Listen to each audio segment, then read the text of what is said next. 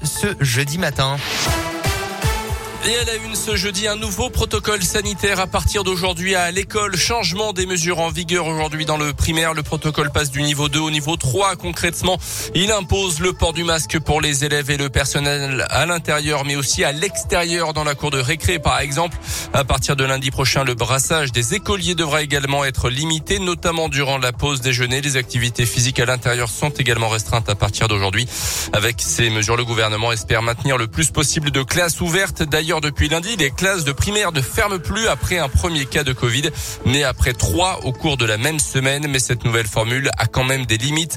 Catherine Limousin est présidente d'une section FCPE dans la région. On accueille ce nouveau protocole de manière plutôt favorable.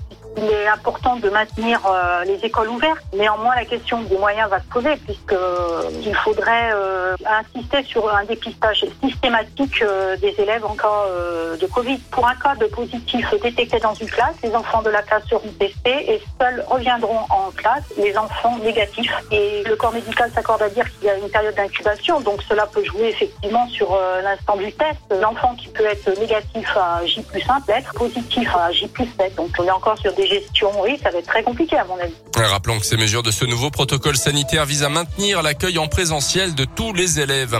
Dans l'actu également, le verdict dans le procès aux assises du Puy-de-Dôme d'un couple d'Albanais à l'origine de la mort violente d'un homme de 78 ans tué à coups de marteau. C'était en juin 2018 à Clermont.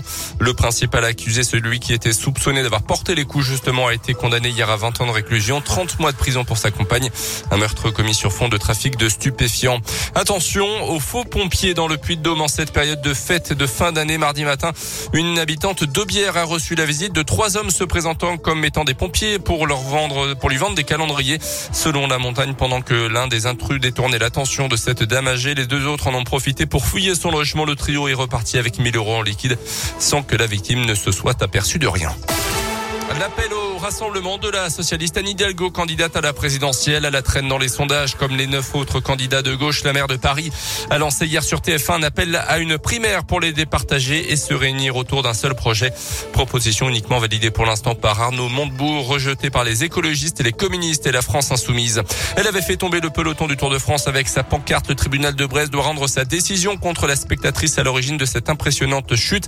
4 mois de prison avec sursis avaient été requis contre elle au mois d'octobre.